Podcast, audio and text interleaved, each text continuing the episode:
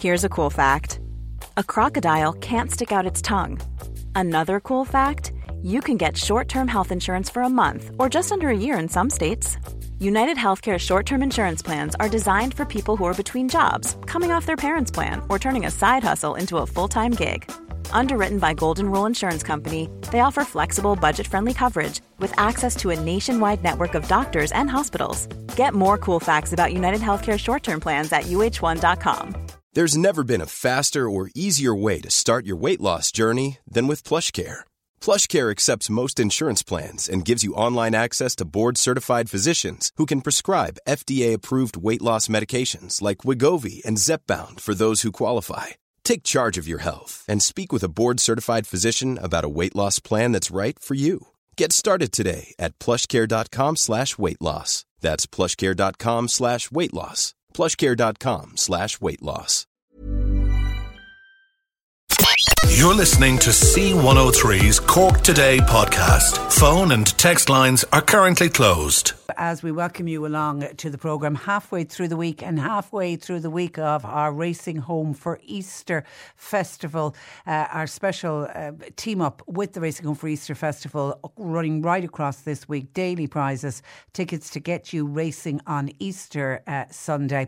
And Racing Home for Easter Festival is three great days of racing at the Cork Racecourse with live music. There's the Most Stylish Lady event day on the Easter Sunday and plenty of entertainment for the children with a family fun race day, and that's slotted in for Easter Monday. So a pair of tickets to go racing every day, and then on Friday one of our winners, one of our daily winners, will have their prize upgraded to a dinner for two at the restaurant at the racecourse in Mallow, followed that day, that evening, with an overnight stay at uh, Springfort Hall uh, Country House Hotel, which is located uh, just ten minutes away from the racecourse. So a fabulous, fabulous prize. And as we've been doing all this week, you're listening out for this sound effect. And they're off. Now, it's only when I next play that sound effect that is your cue to text or WhatsApp to oh eight six two, one oh three, one oh three. And we leave the text and the WhatsApp open for about ten minutes, and then we select our daily prize winner who will win the tickets for two uh, for the Easter Sunday racing, and then can keep their fingers crossed that on Friday I might be calling out their name and they get the overnight stay at Springfort Hall and dinner at the restaurant at the racecourse as well. And if you want to purchase tickets to go to the Racing Home for Easter Festival this Easter weekend, then you can go to cork racecourse dot I E. John Paul taking your calls at oh eight one eight, one oh three, one oh three. In a couple of minutes I'm going to be talking about grocery prices and how grocery prices are continuing uh, to rise. And there certainly hasn't been any good news in recent uh, weeks. There has been an increase of nearly seventeen percent just in the first twelve weeks of this year. So we're asking you today, you know, have you noticed when you're going shopping? Have you changed your shopping habits in any way? Because seemingly if we all continue shopping the way we are shopping without changing any of our habits and without changing any of our brands, it's going to be well over a thousand euro a year will get added to your grocery bill. So have you changed the way you are, are shopping? The obvious one, what we've been told to do, is to move to the supermarket Market own brands. They're always more cheaper than the branded goods. Have you done that? Do you like doing that? Some people like to stick to a specific brand. I think tea in this country is a big one. Everyone has a particular brand of tea and they'll only drink that tea, to the point that when they go away on holidays, you'll often see people, particularly us here in Cork, there will be a box of Barry's tea bags thrown into the suitcase when people are going away on holidays. We're so finicky about our tea. Others are quite, quite choosy about their coffee brand. They'll only go with one particular coffee brand. They wouldn't even entertain looking at an own brand uh, an own brand jar of uh, coffee. But are there other products that you have decided to swap, and have you noticed a change? Are you saving money uh, by uh, swapping? Are you still going to the same supermarket? Have you changed the supermarket? Are you doing a bit of shopping here and a bit of shopping there, which is all well and good if you have a lot of time in your hands and you've got a car and you're able to travel around to the different supermarkets. That is impossible for For, for everyone. And also it seems the way we are shopping has changed. The traditional going out and doing the one large shop a week, it seems we're going to the supermarket more often, and I don't know if people find that they save by doing that? Or do you prefer to go along and just do have your shopping list for the week, do the one full shop and leave it at that?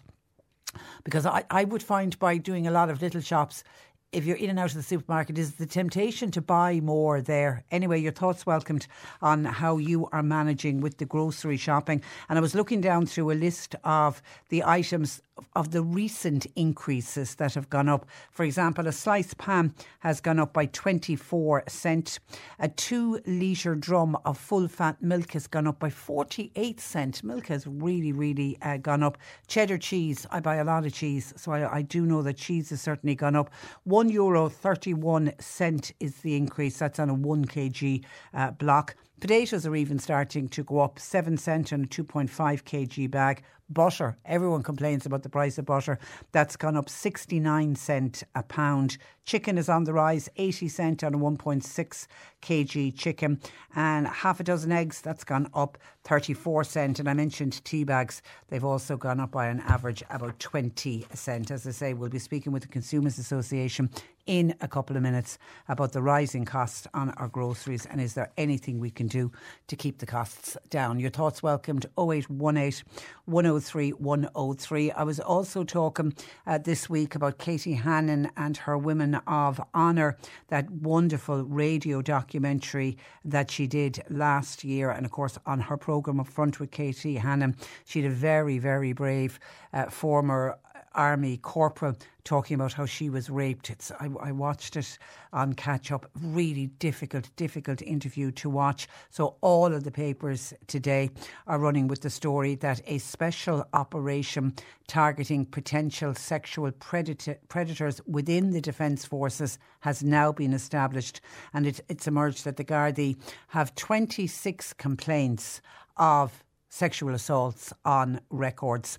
Uh, Gardaí are reviewing cases to ensure that they were investigated properly, and it seems they, some of these cases could date back to the early nineteen sixties.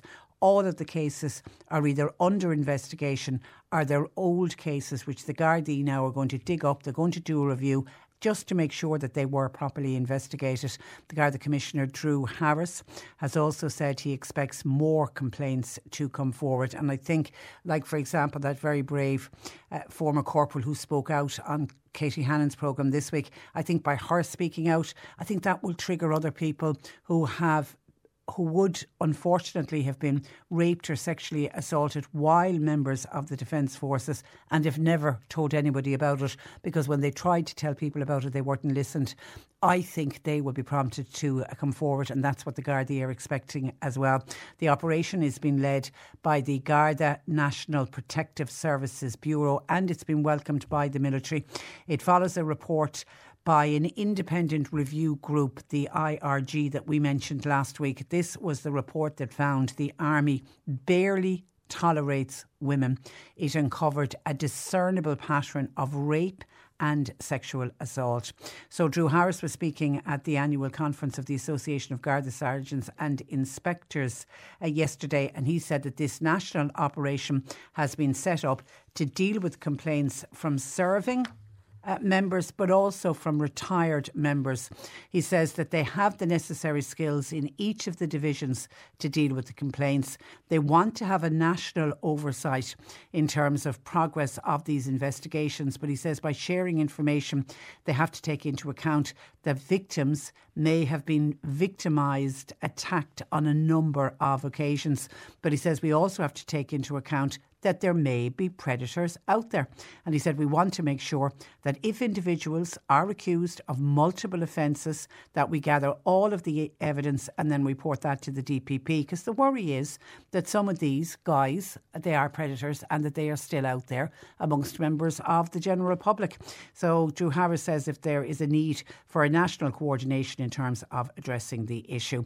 He went on to tell reporters that the operation would be coordinated by the Garda National Protective Services Bureau, and he also encouraged victims to please, please come forward, be they serving members or retired members of the forces. Asked uh, how many complaints he's dealing with, he said within the records they already have twenty-six. Uh, Drew Harris said he wanted to ensure previous incidents were properly investigated, and that's why they're going back and looking at some reported cases that date back to the sixties. Now, a military spokesperson, they say that the Defence Forces has welcomed this new operation set up by An Garda Síochána, and they fully support the initiative. They say the Defence Forces military police stand ready to assist An Garda Síochána. And of course, the review group, that review group was launched last year following Katie Hannon's uh, documentary Women of Honour, and the documentary of course focused on abuse within the armed uh, forces. So the review group then, they made a series of recommendations, and one of their recommendations did include a full statutory inquiry into the controversy, because the review also found there was incidents of bullying, incidents of rape, and they were covered up, and that no sexual harassment case cases were officially recorded through the formal complaints process between twenty nineteen and twenty twenty-one. Now, you'd, you'd like to be in the, the really nice world and believe that there was no sexual harassment cases between twenty nineteen and twenty twenty-one, but because so many of them have gone, up in, gone on in the past, there is the fear that some of them did happen, but people were just fearful of complaining. So as I say, that's what Drew Harris is asking people now, please to uh, come forward. And I think the good news is for people who came forward in the past and weren't believed, they will be believed this time. Can I just give a quick mention to a couple of items that people are looking for. Firstly, Maura has been on to say, Patricia, does anybody know what is the story with the briquettes? I just can't seem to be able to buy them. I have very bad arthritis and I need to have heat. I'm feeling, I'm finding the oil very expensive. Can I just say home heating oil has, we mentioned this yesterday, Maura, has really come down in price if you want to look at home heating oil again. But anyway, uh, maybe you want to stick with the open fire and you prefer to burn briquettes because you like the heat out of the briquettes. Uh, anybody else having a problem getting briquettes? Maura is in the Ballydesmond area. Anybody else finding it hard to source briquettes at the moment? I know we're We're no longer manufacturing them, are we, here in this country? They have to be imported from some other country, which makes absolutely no sense to me. And I don't know if that's the reason. Are they in short supply? Uh, briquettes, anybody... Can anybody tell Maura where she can purchase them, please? And then another listener is looking to buy something called Camp Essence Coffee. It's the essence that you put into a cake to make a coffee cake. This listener lives in Kantar but does shopping in Mallow as well. So anywhere in kind of that area. She doesn't do online shopping, so please don't anyone point out where she can get it online. She wants to buy it locally, somewhere in the North Cork area. Anybody know where you can get Camp Essence Coffee for making gorgeous, delicious uh, coffee cakes? And then Sheila, on her shopping habits, said, I always used to shop at one particular supermarket and I only ever used to buy branded food. All that now has changed, says Sheila. I'm living on my own. I also started to notice that I was throwing out a lot of veg and meat. Now I shop in the German supermarkets, Aldi, Lidl, and I also go to Iceland. I buy ready meals in Lidl. I buy my puddings in Aldi, and I end up with a two-course dinner every night with absolutely no waste at all. My pets have all gone now to own brand pet food, and they haven't noticed any differences, Sheila.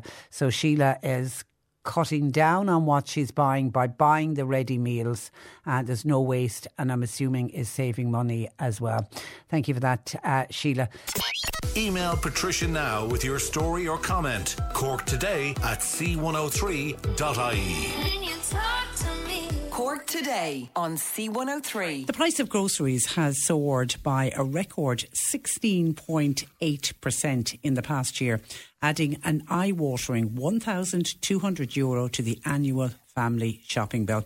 Dermot Jewell of the Consumer Association joins me. Uh, good morning to you, Dermot. Morning, Patricia. How are you? I'm very well, thank you. Now, these are the latest figures from Kantar, and they track supermarket prices. And it shows grocery inflation has hit a new record every month for the past sixteen months. Exactly. And as as you said, it I mean, it really is a phenomenal challenge um, to everybody who's been told to watch the prices and be conscious of of, of, of what their spend was, not just for food, but on, under the understanding that the energy costs and everything else um, in terms of inflation had increased, so they needed to be careful with their money. So most consumers did exactly that, and they've been doing it ever since. They've changed their their their food purchase structure. They've they've looked at the prices. They've been watching them closely. A very great many of them have changed from major well-known brands to own brands or um, or shop store brands, um, and have have done that. And the problem is, they're now at a point where, as you say, without without any drop whatsoever across sixteen months, the prices just keep increasing against them, and they've reached a bottom line. There's there's nowhere left um, or room left for them to try to find a way around it, which only means that they're either going to have to cut back on something um, to just continue to afford to live. And can you see when it's going to stop? When are prices going to even stabilise? It, it it needs a number of factors to, to, to change that, Patricia. The first one, obviously, is going to be are going to be energy costs are going to have to significantly come down, because business keep making the point that this is the key factor in why they're they're having to push so many price increases forward, and that they're they have very little room to absorb any of the increases they're taking on. That, when added to increased labour costs, um, is adding fuel to the fire. Um, and it's it's it's it's to all intents and purposes, as we all understand it, that is the p- problem in the background. But the biggest problem that we have, and I, I don't necessarily mean this is negativity as it's going to come out, but there's no price transparency in, in the price of food. And if you ask the producers, they say, well, it's not us. We're not getting an increase. We're just struggling here. Um, you ask the distributors um, and those who who, who um, bring goods from A to B, and they say, well, we've we've taken on increased costs, but we're not making an amount in a profit. And then retail says, no, we're we're not doing it either. So if that's the case, then I won't say we're doomed, but we really are in a, a very, very bad situation in, in terms of, as you say, how when will this stop and when will it ease up? Yeah, and of course the higher energy costs, you know, that will lead to higher manufacturing, higher production uh, yeah. costs. And and I, I take it we can still very much point to the, the war in Ukraine. Yeah, very, very much so. And then, as you say, every single price, once it goes up, the V A T attract that it attracts goes up too. So the whole price rises at a phenomenal rate. But it's it we. I think a lot of people, and myself and, and a number of others who've been looking at this as, as best we could, really did think that it would start to come down to some degree, or at least hold um, and, and, and stabilise. But it's gone up. It was sixteen point four, now it's sixteen point eight percent, and it hasn't stopped. And the, there's no, there doesn't seem to be much of a, a, a suggestion that it's going to stop. And again, people, are, as I said, very many consumers and people out there, your listeners will know this only too well, they've been watching prices and they don't understand why the prices of any one particular product keep increasing at the rate that they do. And one of the biggest problems in that, which is really hurting consumers, is that, and this is not new, but the the The, the amount of the product they're paying for has reduced, as we've been calling it shrinkflation. But so the the amount of the product has reduced and the price keeps going up. So everybody, without question, is getting less than they were ever getting for their money, and they're paying out more. And has been sh- as has been shown in the research by Kantar um, and others, they're visiting the stores more often. Yeah, and looking at the shopping basket increases on the latest one, I mean, it's all the staples, you know, uh, like sliced yeah. pan has gone up, milk, uh, spaghetti, cheese, potatoes, yeah. butter, chicken, eggs, carrots, tea bags. They're the things that we put into our shopping bag basket every week. None of these are luxuries. No, they're not. And as you say, they are the very basics that every single individual will want and will need, no matter what their age is and what, no matter what their status is. And if, if that entire basket is, is rising at the rate it is, um, it presents an enormous problem. Um, and, and and again, as I say, when when this started almost a well, almost a year ago, over just over a year ago, um. Even then, um, we I remember we were speaking with, with people from the Consumer Council in, in, in Northern Ireland, and at that stage they were struggling um, and reaching problems with consumers who already were trying to determine would they would they pay for, for heating or for food, um, and that has continued now. We have a we're very barely fortunate that we're heading into the summer. But that, leaving that aside, that was a problem then and is still a problem now. So I, I don't know the answer to this. I don't think anybody does. But price transparency will help an awful lot in figuring out, is there some particular area that's really giving grief and causing problems that maybe somebody something could be done to to help with it. Mm. And as you mentioned, this survey is showing we're doing more smaller shops rather than doing one yeah. big big shop. Do you save more by doing smaller rather than one big shop? It very much depends, and again, it's interesting if you look to the to the to, to the, the detail in the research. Um, If, depending on the store that people use, they may be going to avail of a discount. Um, if you if you buy X amount and you'll get a discount off it, if if that's driving their their their mindset, then they're a little bit. Um, I suppose they're taking their mind a little bit off watching the prices, um, where they never mind having a voucher where you'll get a, a couple of, of euro off. You just might save that money by going elsewhere and actually changing the brand or changing the product. Um, because uh, this is where it's very, very difficult. Um, it's it's not so bad if you've got transportation and have the time and energy to be wandering around and looking at prices. But if you're an individual on your own or a student or whatever way you want to put it, um, or in, in a rural area, you don't have much choice in doing that, so you're you're stuck. And as, as again, as you pointed out, if it's the basics, you really are stuck. Yeah, yeah. And for those that do have a car and are able to travel, I think shopping around is never more important. And as you say, looking to the own uh, brands. Um, yeah, but, oh, very much so. And and the own brands, people will be surprised, can be as good as the branded good that they've been paying maybe double for in some cases for many years. Uh, absolutely. And I mean, it needs to be borne in mind, um, you know, a, a, a, a very significant amount of our population um, have changed to own brand. I mean, it's it's way very high in the percentages, and they're enjoying it. It's the best way I'll put it, because they're saving money. The food is good. You can't you can't serve, sell food that's not safe and not not good. It, it, you know, so I know we've been, since we were children, we were we were acclimatized to brands, and you should buy this and you're better off to buy this and support that. But the bottom line of it is, you've got to mind yourself right now and just eat well um, at an affordable price. And It, it it still is possible. Um, it's it's a little bit more of a challenge. As I said, most people have tried that and they're nearly at their wits' end because there's nowhere left to go. But um, at least they've they've found a balance. Okay, and very finally, uh, Dermot, electricity prices, they seem to be as high as ever. Um, surely we should be starting to see them fall. I would have thought so too. Um, it's long past the time where, where and, and again, I think the focus on food now has taken away from the focus on energy pricing, um, and it needs to come back to the to the table, which is what is going on and why are we not seeing reductions? Um, I know we've heard, you know, very understandable um, outlinings from the, the, the, the suppliers of why they need to retain various amounts of profit if they're to co- continue to exist and invest in, in, in new options for us.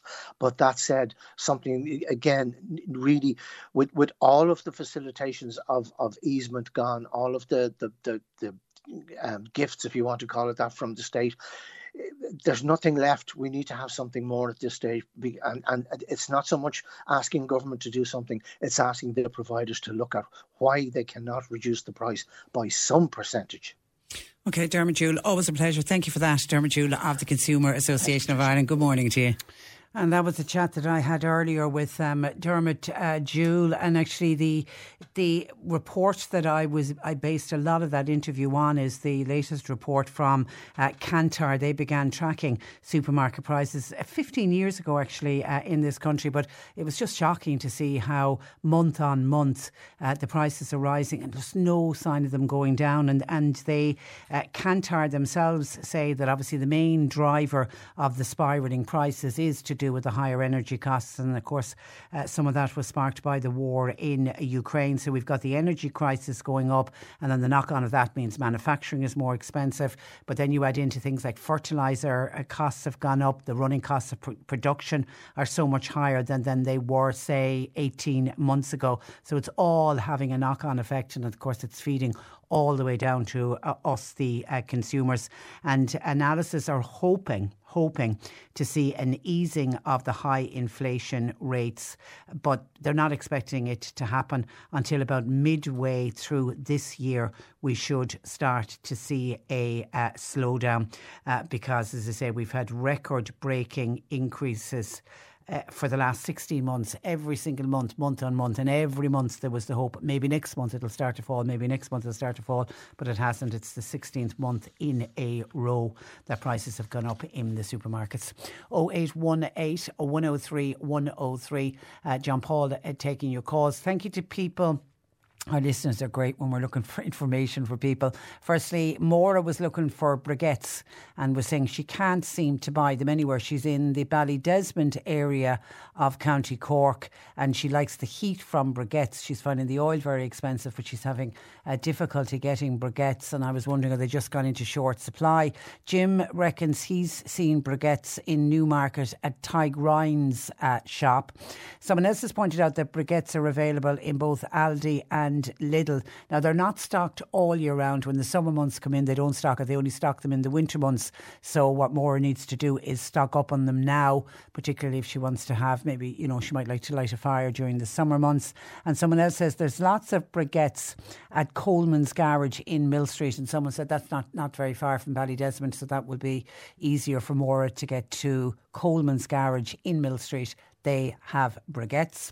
And then we were looking for the Camp Coffee Essence for another listener who loves to make a coffee cake and can't get the Camp Essence anywhere. Lots of people in on this one. Mary in Ballyhay says that Camp Coffee Essence is available in Duns and SuperValu in uh, Charleville. I get it there all of the time. Anne says the Camp Uh, coffee essence is in Dano's SuperValu in uh, Mallow. That's where I get mine. There seems to be a lot of people cooking, cook, baking up coffee cakes. Camp Coffee Essence, it's usually available in all of the local SuperValus. Uh, Mary O'Brien says uh, that Camp Coffee Essence that your listener is inquiring about is certainly available at Farrell's SuperValu in uh, Mitchelstown. Happy Easter to all, says uh, Mary O'Brien, and uh, many happy returns, Mary. And thank you to people who took time out Out to uh, text and WhatsApp to oh eight six two, one oh three, one oh three. Cork Today on C one oh three. With Corrigan Insurances Macroom, now part of McCarthy Insurance Group, for motor, home, business, farm, life and health insurance. C M I G dot I E. Okay, staying on the price of groceries, which have soared by a record sixteen point eight percent in the last year. And the advice is that people need to change their shopping habits. And one of the suggestions is, you know, we all need to really start looking at the supermarket's own brand range. Fidelma in Macroom finds that the supermarket own brand range in some incidents can be almost as expensive as the branded goods. She's also tried out some of the own brand, brand range and she doesn't think they taste as good. She's also noticed that the own brand range, they seem to be increasing in prices, and sometimes there can be very little difference between the own brand and a branded goods. Sometimes it can be as low as fifty cent. Mary said, I always go for the supermarket own brand uh, goods rather than the branded, and I do that based on uh, cost. But what Mary has noticed is packs have shrunk in size, yet the price is either the same or it's increased. That's right across the board. Sh- uh, shrinkflation, Dermot Jewell touched on that. You're buying something that, say, normally you would have been getting, say, a kilo of you know, pasta, we'll just say, for example, uh, and whatever it was costing. And suddenly you're picking up what you think is still the kilo bag, and it's not. It might be only seven hundred fifty uh, grams instead of the kilo, but the price will be the same or maybe even slightly higher. And they call that shrinkflation. And that certainly is uh, happening. Mary says she's also noticing car insurance is going up. And she said you hear excuses that it's labour costs. That one doesn't go down well with Mary because she said how often are we hearing of the working poor and people struggling on a minimum wage. Yet businesses will say their labour costs have uh, gone up. Even though, yeah, I have heard labour costs. I think most businesses will say it's the energy costs. It's the one that really is uh, catching them. Thank you for your call. Uh, Eleanor is in Carrigaline. Uh, good morning to you, Eleanor. Good morning, okay. Patricia. How are you? I'm very well, thank you. Have you noticed the price of everything going up every week when you're in the supermarket? Uh, not every week even, Patricia. Every day. Every day?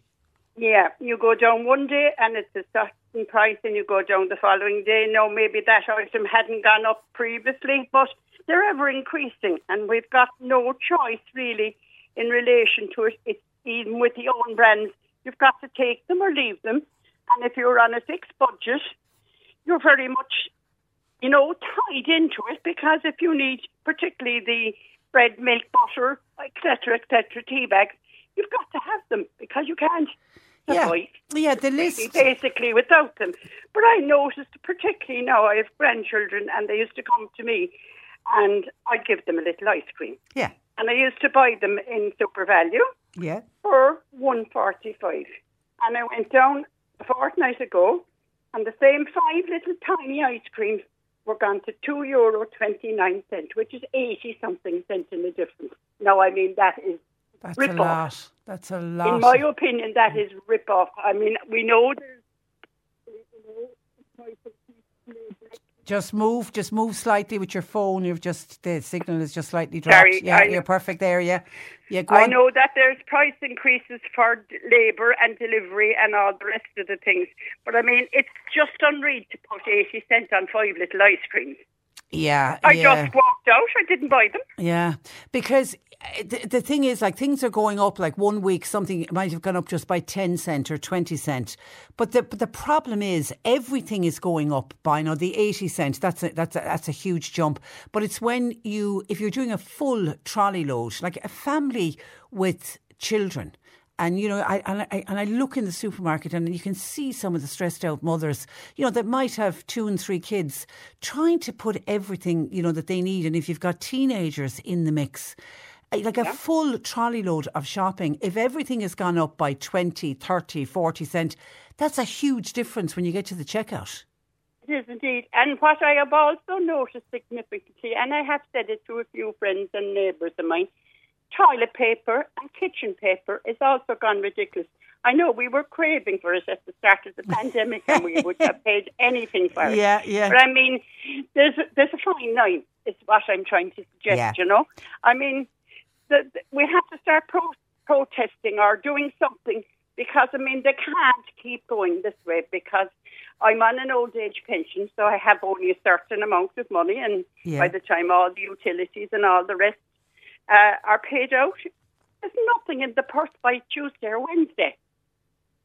Yeah, when are the increases going to stop? I mean, they're saying, uh, analysts are saying halfway through this year. Halfway through this year. So that means for April, May, June, July, we're going to have to continue with increases on top of what we're already paying. Yes, but that's what I'm saying. The increases will go on top of the already increases. Yeah. So it's like compounding interest in the old days, as we used to call it, you know. It, it, it's just a, when is it going to stop? Like, yeah, and the list that I read out from the, the, the latest shopping bag increase. I mean, I would class all of these as the staples, not as luxuries. Your sliced pan, your milk, your cheese, your potatoes, your butter, chicken, eggs, carrots, tea bags. None of them are yeah, luxury. And the toilet paper and the, yeah. well, the kitchen paper you could probably do without. Yeah, I've... But I mean, the, the, the toilet paper for a family has you gone. Know, I mean, I was in a, another well-known supermarket last week, and there was a special offer apparently on for toilet paper. Great. And uh, nine rolls of toilet paper was nine euro. Nine rolls of to- and special... toilet paper was nine euro. That's on special offer. That was apparently supposed to be a special offer. We're going to be handing out two sheets, two little squares of toilet paper to people as, as they're going oh, well, into no, the in fairness, toilet. I don't think there's any family in the country that's going to be able to ration toilet paper. No, no, no. But I'm telling you, people are going to be buying the cheaper brands of toilet paper, the luxury but ones. With respect, I've tried that. Um, Have you? They're not, they're not, they're not particularly with toilet paper, definitely not the same. Um, and and the one that got me at the weekend was the, the can of Dove deodorant. Nine euro for a can yeah. of deodorant. For sure, but the shampoos and the, all the rest of it, like, we're not, we don't have to have those things. But I mean, as you said, the stable things that we do yeah. have to have. And we have to have the toilet paper. We're not and going we have to yeah. have the toilet We're paper. We're not going back to newspapers. All right, no. listen, listen, thanks for that. Thanks okay. for that. Uh, that is um, Eleanor. Let me go to, where am I going next? I'm going to, Willie is on uh, one uh, in Yall. Uh, good morning, Willie. Good morning. Now, now you come saying you can still cook a healthy meal for under a fiver. Under five euro, fresh dinner, daily fresh dinner. How many will it feed? It will feed myself. Okay. What What are you cooking? Potatoes, cabbage, turnip, and bacon. And you get that for five euro. Less than five euro. I will cook for less than five euro. Yeah, if you're cooking for one, yes, you, you'll get a few days out of that. No, I'll get for myself. Per day, it will cost me almost a fiver for my dinner every day. And is that what you do? Cook it myself, yeah. Yeah, yeah. But you see, cooking for one, and it's better than going for a ready meal. Is that what you're picking up on? The a ready meal is not a fresh meal. Yeah, yeah. Ready meal may be made with the last week. So what are you saying to people that they need to plan their dinners? Fresh food is vitally important. And have fresh food every day. The, the, the day of buying fresh produce is gone. It's only all processed food or it's in a supermarket, maybe four or five days. You bring it home and it's there for a couple of more days and it's cooked. And the goodness is gone out of it by the time you eat it. So if you buy a head of cabbage and a turnip and a bag of potatoes, do you, I mean, you'll get a few days out of that, will you? Oh, I will, yeah. Yeah, yeah. Yeah, and do you, do you freeze the dinners or just put put them in the fridge? No, or? I don't. I cook. No. I cook you cook everything fresh. Basis.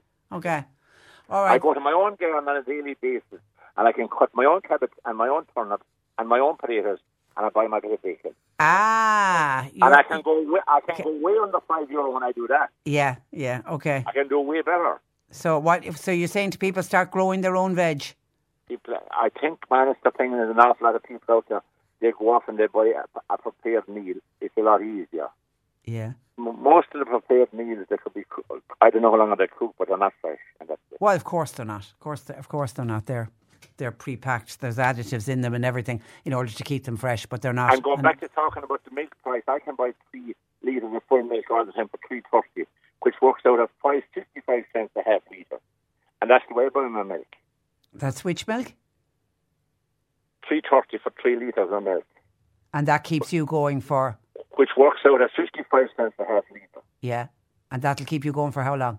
The most of the week. Yeah. You see, if you're, if you're one, one on your own, yeah, one on your own. But families, if you've got a family with maybe two teenage children and a couple of other kids, you're not going to be Every doing it for five. Every family have some means of money at, at the present day with this government. This government are extremely good to the country. Yeah. I think number one is your food on a daily basis. It's how people are managing. It's how people are managing. We're very wasteful when it comes down to it. I've seen an awful lot of people have a quarter of pizza and the rest of the time they bin. They're talking about the cost of the pizza. The pizza's not fresh, number one. The which, sorry, I, I didn't hear you there properly. Which isn't fresh? The pizza. The, oh, the pizza. Pizza, the, yeah. They'll okay. have a quarter of pizza, half a pizza, then they have enough to throw in the bin. They talk about the cost of the pizza, but they've only eaten half of it. So you're saying go back to basics, cook from scratch. Exactly. Okay, great if you have the time to do it. If you're if you're a, a working mother and a working father, two incomes to try and keep the roof over your head, not always easy to start cooking from scratch when you come in at the end of the day, Willie. Well, I have to do it on a daily basis myself. And I also think that everyone can do it if they want that, but they just don't want it. I can see every evening I've already made meals at half five, six o'clock. Everyone is rushing for them. Dinner time is half past twelve, one o'clock. It's not six o'clock in the evening. Okay, all right. Go, go back to basics is what you're saying and cook everything from uh, scratch. We'll put it out there and see do others agree or disagree with you, Willie. In the meantime, thank you for that. Thanks, and uh, thanks uh, for joining us. Huge, huge amount of uh, reaction coming in on the price of uh, groceries. Uh, I suppose just proving everybody is uh, noticing, but particularly if you're on uh, a very fixed income, if you're living on a set amount every week and with the cost of everything going up, people are really Really, really finding it uh, hard. Just to give you a sample of some of the texts and calls that we've received in. Uh, by the way, there was a reaction to uh, Willie in Youghal, who was on saying he can cook a, a healthy meal for under a fiver. Uh, he's got his bacon, his potatoes, his turnips. and his cabbage, even though he did then, as the interview went on, explain that he does grow some of them himself uh, as well. But he was basically saying that people are wasting money on uh, pre-prepared meals or on processed foods, and that we all need to go back to basics and start cooking from scratch. Somebody says, hi Patricia, O M G, listening to Willie from Yall. He must have all the time in the world and nothing else to do, only cooking. And I did try to put that argument uh, to him. If you've got a household with both parents uh, working and they're coming home at the end of the day and there's homework to be done and the house is to be run and everything else is to be done, very hard to start from scratch uh, in cooking a meal. And I know a lot of people who, if they're off on the weekends, will be batch cooking and, and doing the very best that they can, but cooking every single meal fresh from scratch every day is is and can be a lot of hard work if you're working outside of the home at the same time. Mike says, Patricia, be under no illusion, this is on electricity cost. Mike reckons the reason electricity is so dear is because the Greens have closed our power stations and they won't put a cap on the price of electricity for consumers. Yet yesterday, the government were reporting billions coming in in corporation uh, tax. Why can't they use that? What are they putting that away for? The government needs to get real, but they they wouldn't know the price of a loaf of bread or the price of a pint of milk. That's from Mike. Niamh is in Cove and Niamh says, we've been doing our shopping online with Tesco for the past twelve months and we've saved so much money. When I'm picking out what to buy, I sort the products by cost and then I look at the cheapest op- option. I'll have that at the top of the of the list and that's what I will se- select. I'll normally go with the cheapest that is on offer. This would be impossible to do if I was shopping in the shop, as I was tend to pick up the familiar products. I would recommend people look into this option of shopping online. You can prepay a delivery sa- saver, which means you only pay a three euro delivery. And with your club card, there's also great savings. Uh, they also do an Aldi price match on many items. And it isn't just Tesco. There's a lot of other stores as well where you can shop online now, and you can do a click and collect where you shop online and go yourself and collect it. So there isn't any delivery cost uh, with that either. And some people find shopping online, I think the one big advantage to shopping online is you literally only buy what you need. The impulsive nature of when you're in the shop and you look at something, mm, do I need that? Okay, I'll buy that. And it also stops you buying. How often have we all gone to the supermarket and bought something and you come home and you find that you already have it in the cupboard or you already have it in the fridge? If you're shopping online, you have a tendency to check what's in the cupboard and what's in the fridge. So there isn't any money wasted, I think, with ordering online. Uh, someone wants to know, why is the same slice pan sixty cent dearer in one shop in the same town uh, and you go to another shop and it's sixty cent more expensive? Well, it's individual shops, isn't it? Ch- uh, charging what they want or need to shop. Someone else says, Patricia, I was in Tesco yesterday to discover once again everything seems to be more expensive than it was on my previous shop. shop. One thing in particular that stood out for me was shampoo. A shampoo I used to buy and liked to buy, six euro ninety-nine. Uh, cent. That same bottle of shampoo has gone up to ten euro. When is it all going to end? It's a little bit like the cans of deodorant I was talking about going up to uh, nine euro. I think they were normally around maybe the four fifty-five euro mark. I never remember paying nine euro for a can of deodorant. Happy Easter, says this listener to all at C one oh three. Many happy returns. John says, Patricia, we're talking about grocery inflation at sixteen percent. Well, at sixteen point eight percent to be exact. It's closer to seventeen percent. And yet the inflation in the economy is running at eight percent. There needs to be a government inquiry into this. As most people suspect, there must be profiteering going on by the supermarkets.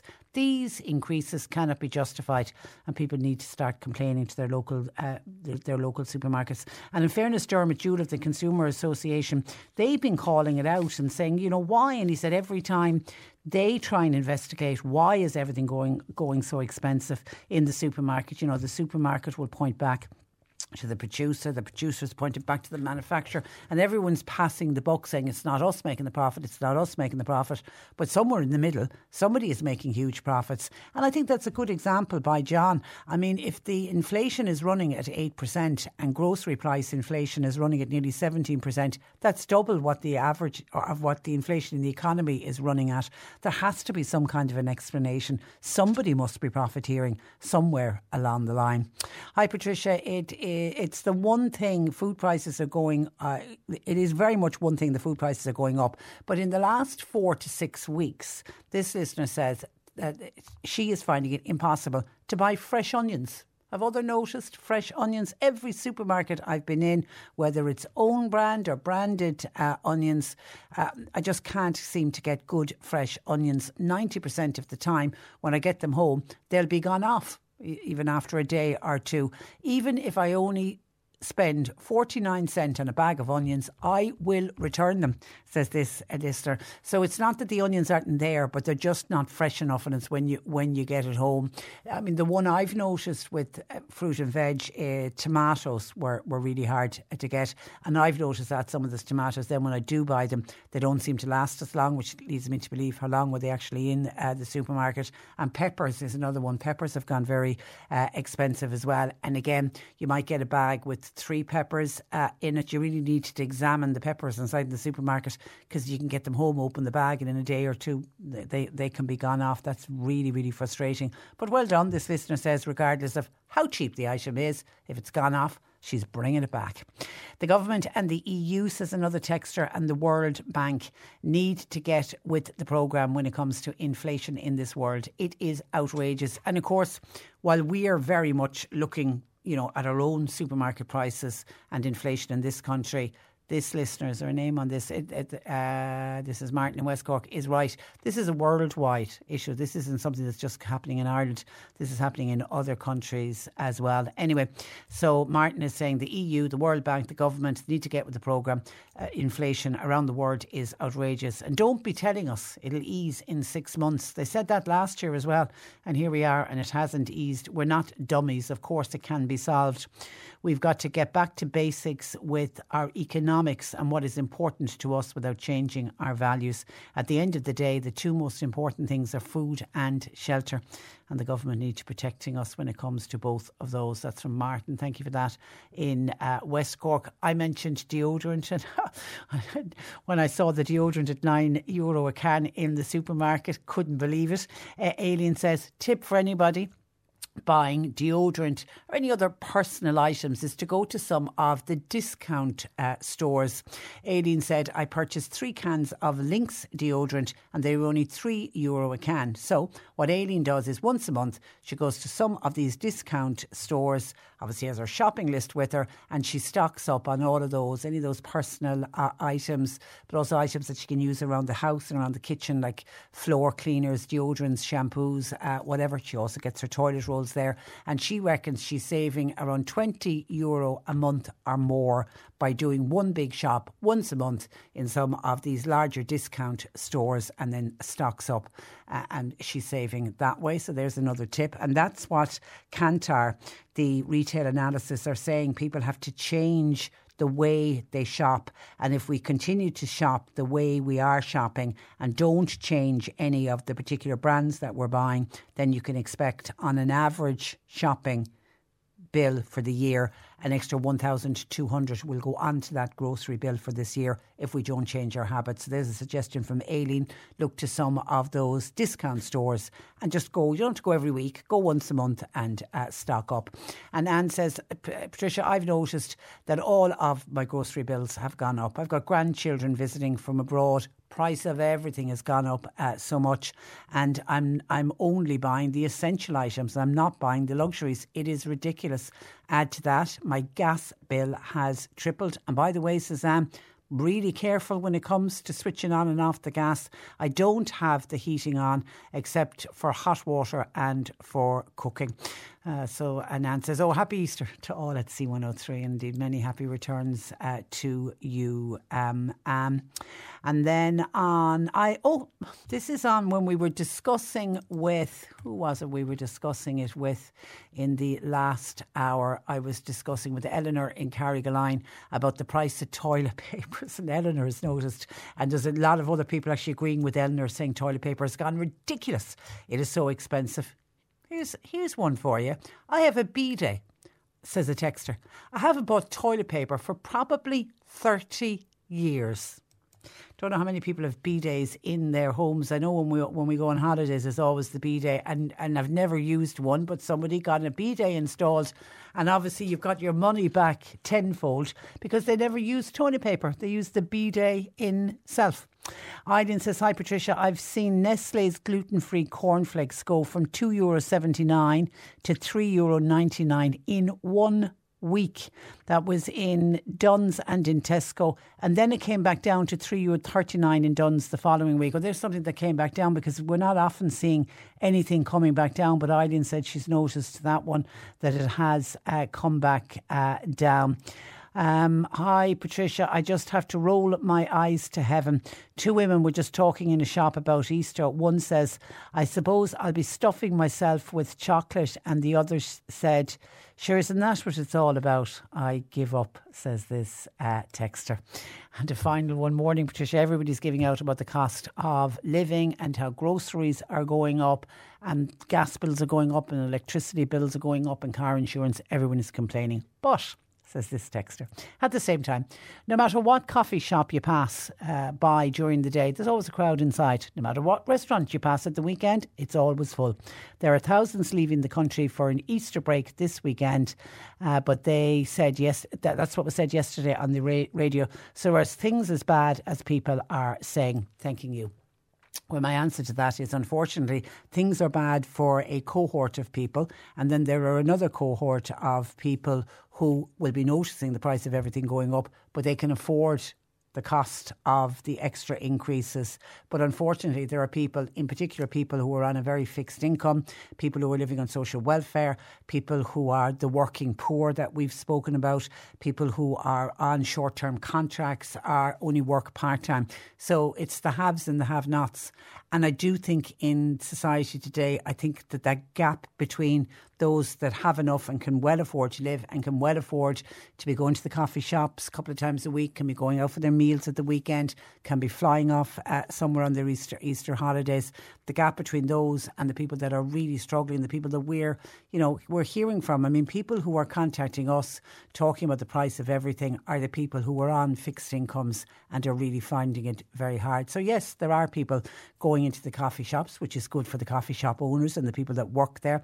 There are people going into to, to the restaurants. The restaurants are giving employment to people, so that is good for people as well. But unfortunately, we very much have a two-tier society, particularly when it comes to the cost of living. oh eight one eight, one oh three, one oh three. Our lines are open. C one oh three Jobs. The Hibernian Hotel in Mallow, they've got a vacancy for accommodation assistant. C Vs please to Donna at in, you email info at hibernian hotel dot com. Cork's ninety-six F M and C one oh three is recruiting a junior business development executive. It's to drive new business acquisition and identify new revenue streams. Full day details are available on our jobs page at c one oh three dot i e forward slash jobs. Hackney driver with a P S V licence and a clean driving licence is wanted for the Bantry area. Call Liam on oh eight six, eight five five, six one eight nine. And Arroglen House Nursing Home, they've got a vacancy for a senior activities coordinator. Qualification in social care or healthcare is essential. C Vs to Chris at arroglen house dot i e. You'll find all the details and more job opportunities by going online now. You can go to c one oh three dot i e forward slash jobs for more. This is C one oh three.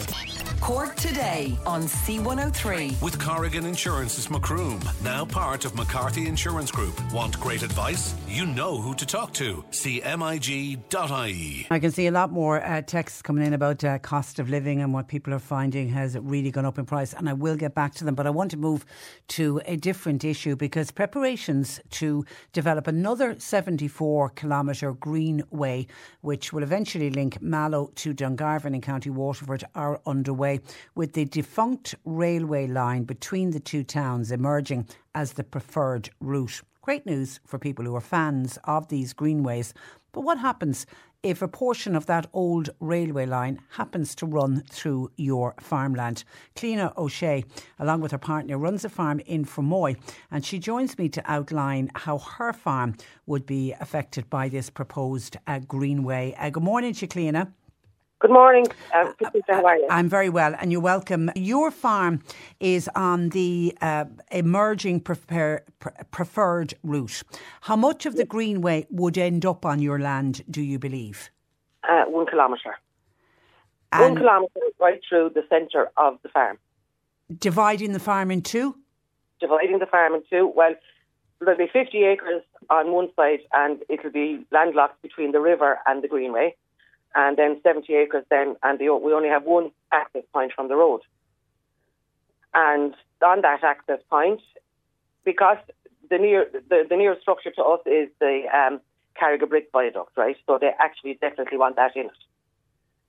And that comes right up onto the middle of our farm. And like they're telling us that they have a five hundred metre corridor where they can deviate from the line. But with that five hundred metres, they will still be right in the middle of the farm. So, like they're, like they're saying they'll go around the, the the edge of the farm or the perimeter of the farm. That's not, that won't happen here. So they will basically, every time we want to access the lower part of the farm, which will like will be several times a day, we'll have to cross over the greenway with machinery, with stock, with whatever. Like. So how? Um, so what effect would that have on, particularly say when you look at the way you farm today? Yeah, well, you see, like here on our farm, our farm is, we're very self-sustainable here on our farm. Okay. We do all our own work. We don't have contractors coming in or whatever. So if we have fifty acres of silage down by the river and we want to bring it up back into the yard, like for like us, there's two people here working full-time. It would mean one of us will have to stand on the greenway all day while we're doing silage, open and close gates, because It, it, like it would be too dangerous to come up with an acre of grass in a trailer. I don't know. I don't know how much that weighs, but it's a lot. And stop at the top of the hill, because coming up from the river, you're coming up the hill, and it's nearly as steep as coming up Patrick's Hill in Cork. So if you imagine a big heavy lorry going up and you're driving behind that, and he has to stop on that hill, his brakes might not hold him. And and have you animals? Would there be cattle as well that would have to cross? We have cattle as well. We have cattle. We'd have. We buy young calves, so we'd be very conscious of trying to keep them disease-free and keep them from being disturbed by dogs and trespassers and everything. And like as we as we've all seen, how viruses spread, and viruses can go from anim- animals to humans and vice versa.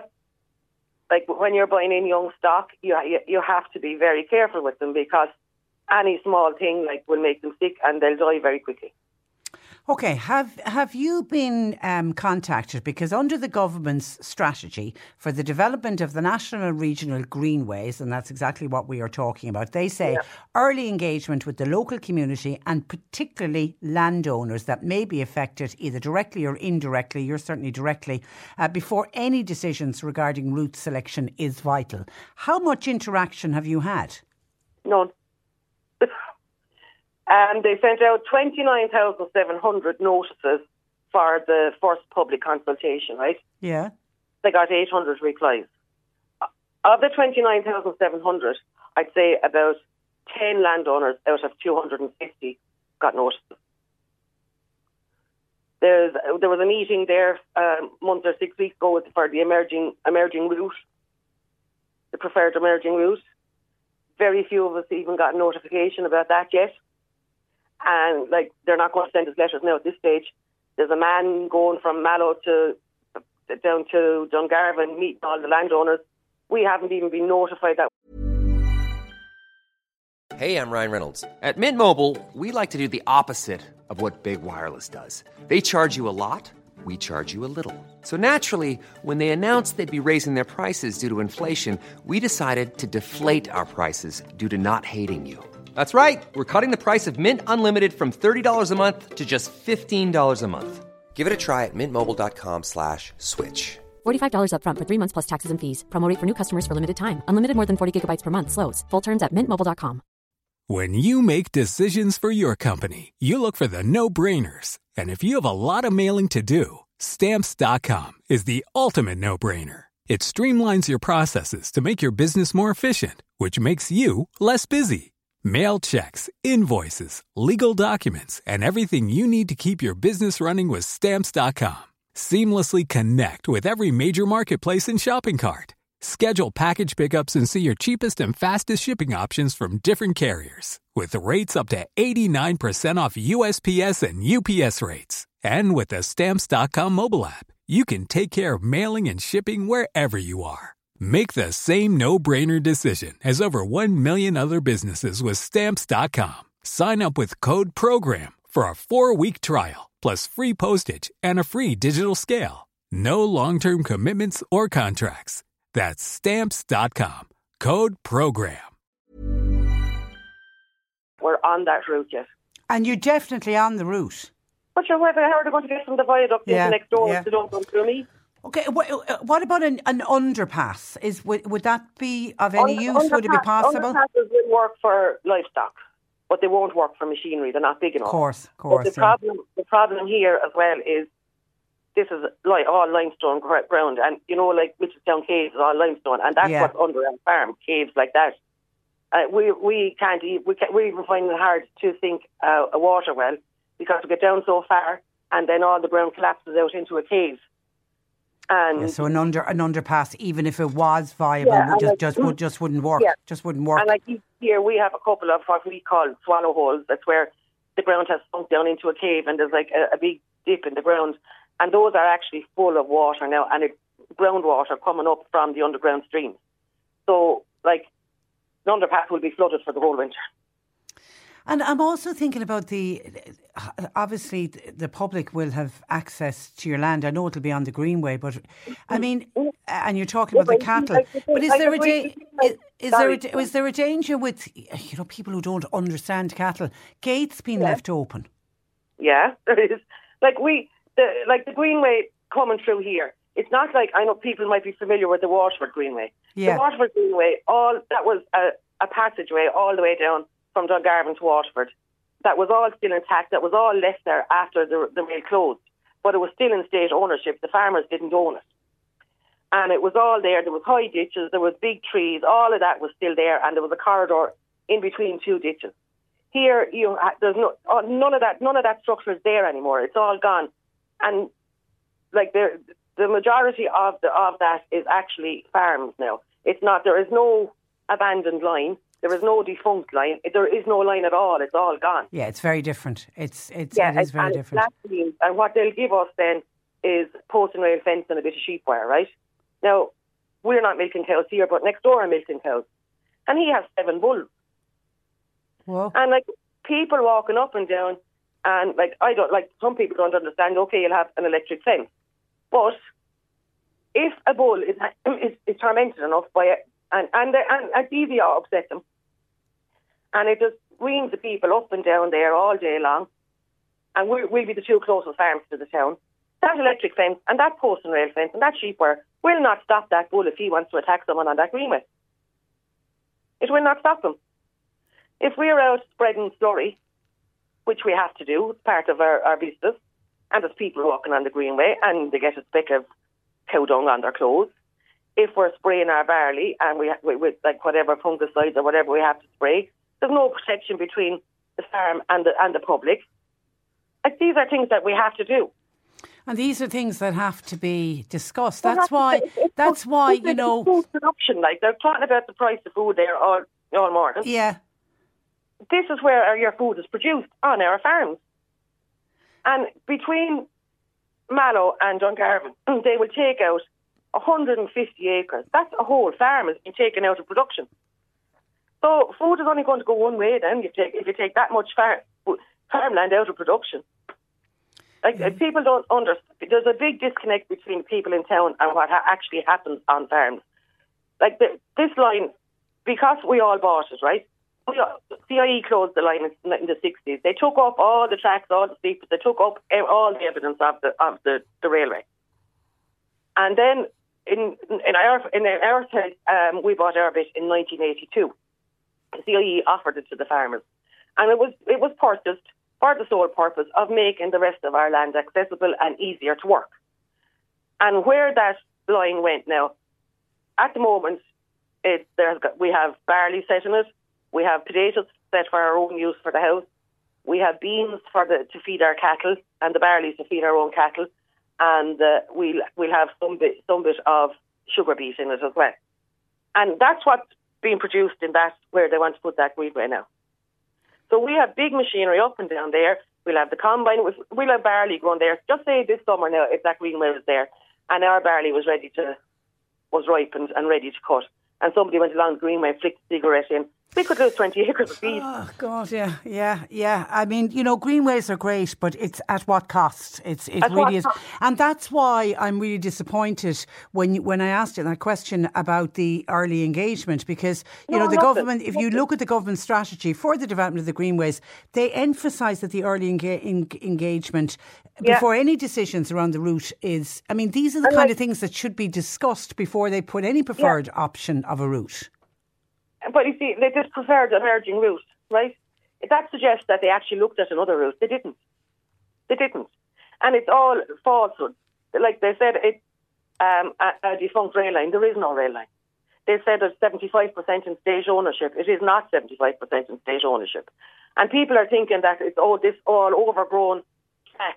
And, you know, it'll be lovely to t- tidy it up. It, it actually is not. It's our farm. It's our, is, is, it's there, our is there a possibility that this could be the end of your farm?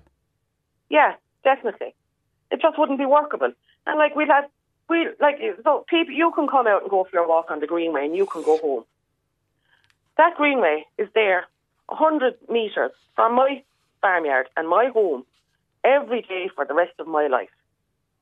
That greenway impacts my working day, every single day, my security, my privacy, all gone every single day for the rest of my life and for my children's life.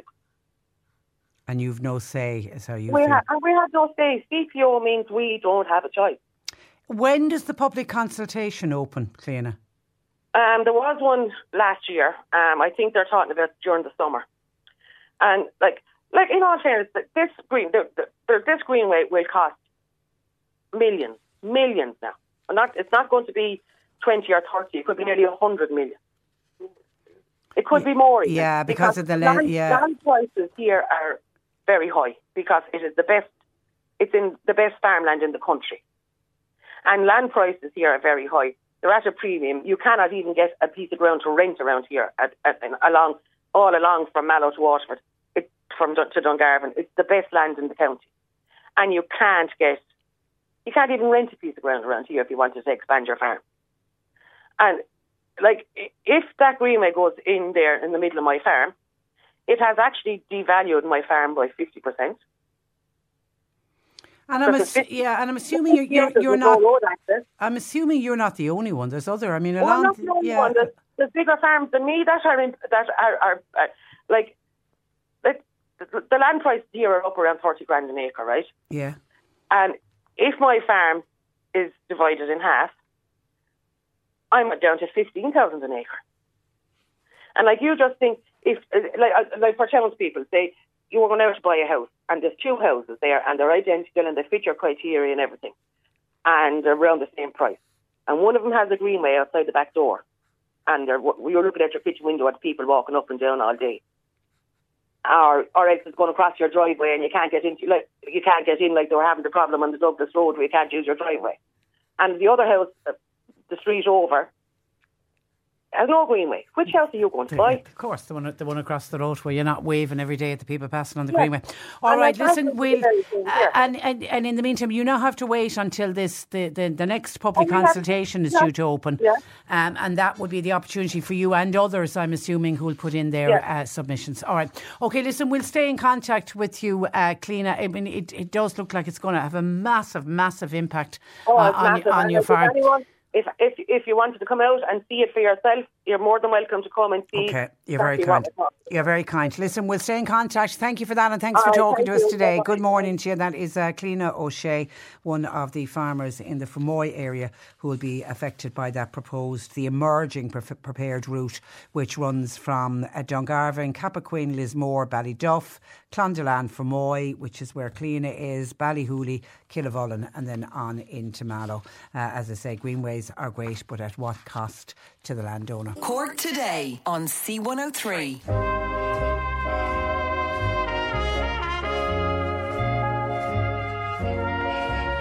That's the uh, well-known signature tune from Coronation Street, and we all might be limited in how we watch our favourite soaps because a policy document leaked to the online news site Politico revealed last week that the European Commission has floated the idea of removing U K-made T V and film from its definition of European content. To discuss the potential impact of uh, such uh, a move, I'm joined by M E P for the South, uh, Billy Kelleher. Good morning to you, Billy. Good morning, Patricia. Uh, and, and you're welcome. Would such a move be more damaging for us, the Irish viewers, than, say, it would be other European countries? Oh yes, there's no doubt from an Irish perspective it would be very damaging for the national broadcaster and all the other providers of um, television and streaming content in Ireland.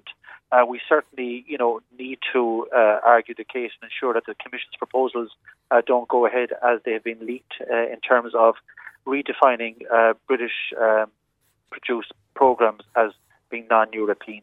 And that is the kernel of the issue. At the moment, they are, but because of Brexit, they have removed themselves from the European Union.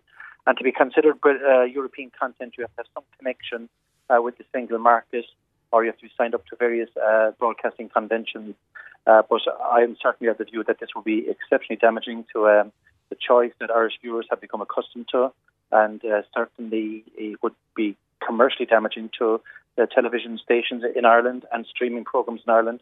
And on top of that, uh, countries that would have a strong uh, historic connect in terms of English-speaking, English-language programmes like Denmark, uh, the Netherlands, um, Northern Germany as well, for example, Uh, which would use a lot of um, English-speaking uh, uh, television programmes as well. That would have an impact as well. So overall, and, uh, it's very damaging, and it looks like it's vindictive and petty. And at the moment, is there is there a percentage of programmes that must have a European content? Yes, it's uh, defined in the, uh, the audiovisual directive. So about thirty percent of your programmes must be European content. Um, and so from that perspective, Uh, you know, Ireland uses a lot of the programmes from the U K, so that's that's fine. But if you are to have them as European content, well, then we would have to start sourcing them from elsewhere other than um, the U K. You know, so you, you would end up potentially watching programmes produced in other European countries, which is fine, but doesn't give the Irish viewer the choice that they want. Is is it a bit of a slap on the wrist to the U K? Is is this all gone back to Brexit? I mean, is that what this is all about? Well, I've no doubt that, it, it, it, in my view, it's, it's, it's slightly vindictive uh, and even petty, being truthful, if this is the thinking of the Commission in terms of the review of the directive and what's redefining European content. I mean, the U K is geographically in the same position as it was last last week, and uh, you know, before Brexit and, and post-Brexit, uh, there is still strong uh, links between the U K and Europe in, tele- in terms of, you know, people going on holidays, people uh, trade. No, things haven't stopped because of Brexit. They've got awkward, they're disappointing. Politically, it's uncertain, but at the same time, you know, there is still strong links there. So I just believe that this is petty. And of course, on top of that, Patricia, this uh, is being encouraged by other countries that have strong uh, T V programming, content, production systems, ah, and, and that want to push people that, who, who will benefit uh, from it. How yes. how have the likes of R T E and Virgin Media, how have they and uh, how have they reacted to it? Well, in fairness, they've been very proactive, uh, being truthful. Um, R T E, um, the Director General D Forbes, and and uh, others in the other T V programs as well, or T V stations, uh, have been onto us. Uh, you know, some time ago. We were aware this was becoming a bit of an issue last June. Uh, we did raise it with the Commission at the time, but clearly um, their thinking is still along the lines of um, removing U K content. So uh, we have a way to go, uh, but the, the television pro- uh, stations have been very proactive in, in you know, highlighting this. So they're ner- they're nervous about it? Okay, clearly they're very nervous. I mean, their programming content, Patricia, would have to be fundamentally changed. I mean, yeah. They had no access to U K content. You know, some of the iconic soaps and programmes that generations of Irish people have been watching uh, would be removed, um, and we would be obliged to watch uh, programming from uh, that would be European content, so it might be from the European Union itself, um, which would mean a lot of it would be dubbing in, in terms of language. Um, or subtitles, yeah, yeah. As well. But, so but, the, but the flip side then, uh, trying to always see, try, try and see a sunny side to every story, could it be an opportunity for Irish production companies to make more T V programmes? Yeah, well, I certainly believe that since COVID, um, the, the, the, the concept of subtitling and, you know, with others, uh, the, the streaming programmes coming on stream as well, in terms of Netflix in this world, that people are more amenable to looking at programs in different languages with subtitling. I just think that is now a part and parcel of, of, of modern life, and the technological advances have made it, you know, quite easy to uh, read while watching. Uh, but you don't want to be putting people in a straitjacket in terms of choice. You, you want to be, give people choice as to what they want to watch. And the idea that we would uh, punish the U K to advance uh, pr- uh, pr- production companies in the European Union, in my view, is wrong, because it would punish the U K, but equally would punish European citizens in Ireland, in Denmark, in the Netherlands, and across the entire European Union that do watch programmes that are made in the U K and that are uh, through the, the, the English medium. Could an Irish company do a co-production with the British company to get around it? Well, I mean, that's that's going into that's delving into the detail of what we haven't seen yet in terms of their proposals. But, I mean, I just think that would be the wrong way. I mean, it should be the spirit of, look, art and art endeavour and the artistic side of the world should not be straitjacketed. Uh, and people should be able to watch, and companies should be able to produce, and there shouldn't be a hindrance uh, of, uh, you know, the, or sort of state getting involved in what people can and can't watch. And I just think it would be vindictive. It would be petty to diminish Ireland's Um, Uh, choices and what they watch, but equally on top of that, it, it just would be wrong to become restrictive in the area of artistic endeavour, which programming and creativity is part of. Okay. This, as I mentioned in the introdu- in- introduction, was a leaked policy uh, document. So am I right in saying, I mean, you'd have to do some kind of a full impact assessment would have to be carried out before something like this could be introduced to, to, to discuss exactly what we're talking about, the knock-on effect that it would have on Ireland and other European countries? Well, yes, but I mean, impact assessments, in my view, is a difficulty we see in agriculture, we see in many other areas. A lot of European policies uh, do not actually have an impact assessment in advance. they have they they assess the the the, um, the, the impact post the event. Uh, but I, I always believe that there should be uh, a pre-impact assessment of policies uh, that they actually do a, a huge due diligence and assessment of what a particular policy would have an impact on. And certainly, look, any cursory look would know that if Ireland had to source its European content from uh, other countries other than the U K, it would have a, an immediate impact on what we have traditionally watched uh, across the board. Uh, and that would be an area that, you know, um, would be very, very damaging. Someone is asking, what about Sky Sports Soccer? Obviously, this is a, a football fan fearful that they lose their football matches. Well, like they would be... That would, that would be slightly different in the sense that there would be pay-per-views. But, I mean, like, if you are streaming um, or if you are watching on broadcast, um, you know, there would be... But, like, yes, the, the matches that they would say, for example, that would be shown, would say, on uh, a television uh, station, you know, could be impacted as well. So it is quite it is quite disturbing. As we haven't seen the entire detail, but, you know, you could have, obviously, the soaps and all those programs, but, I mean, there's many others, uh, quiz shows, um, type, you know, all of these things that are produced uh, in the U K would have, would be very difficult to be shown in Ireland, because very quickly we would run out of having the obligatory thirty percent E U um, um, uh, content sourcing. Yeah. Okay. All right. We'll keep a close eye on this one, um, Billy. Thank you for that, and thanks for joining us on the programme. Thank you, Patricia. Uh, good morning to you. That is uh, Billy Kelleher, uh, M E P for the uh, South, and a threat to a lot of the soaps that we enjoy, the Coronation Streets, the EastEnders, the Emmerdale Farm, the I'm a Celebrity, Get Me Out of Here. Somebody said, I would hate to lose I'm a Celebrity, Get Me Out of Here. It could be one of the ones uh, if we have to run with that thirty percent has got to be of European origin. And the U K, technically not a member of the E U, so we may have to stop taking their T V programmes. oh eight one eight, one oh three, one oh three. John Paul's taking your calls. You can text, you can WhatsApp to oh eight six two, one oh three, one oh three. And don't forget, forget, today is Wednesday. We're halfway through the week, uh, which means Peter Dowdall will be joining us in the next hour. So if you've got gardening questions, you can get gardening questions in to us and we'll put them to uh, Peter. And you're still listening out for the and they're off sound effect for our Racing Home for Easter Festival, which is happening at the racecourse in Mallow. It runs from the eighth, this Saturday the eighth, through to Monday the tenth. They are promising three days of great, great racing at the Cork Racecourse. There's live music. If you go on Sunday, it's the most stylish Ladies' Day event. And then on Monday, very much a day for all of the family with children's entertainment. And there is a family fun race day. Tickets are already on sale at cork racecourse dot I E, but every day this week I've got a pair of tickets to give away to get you racing on Easter Sunday.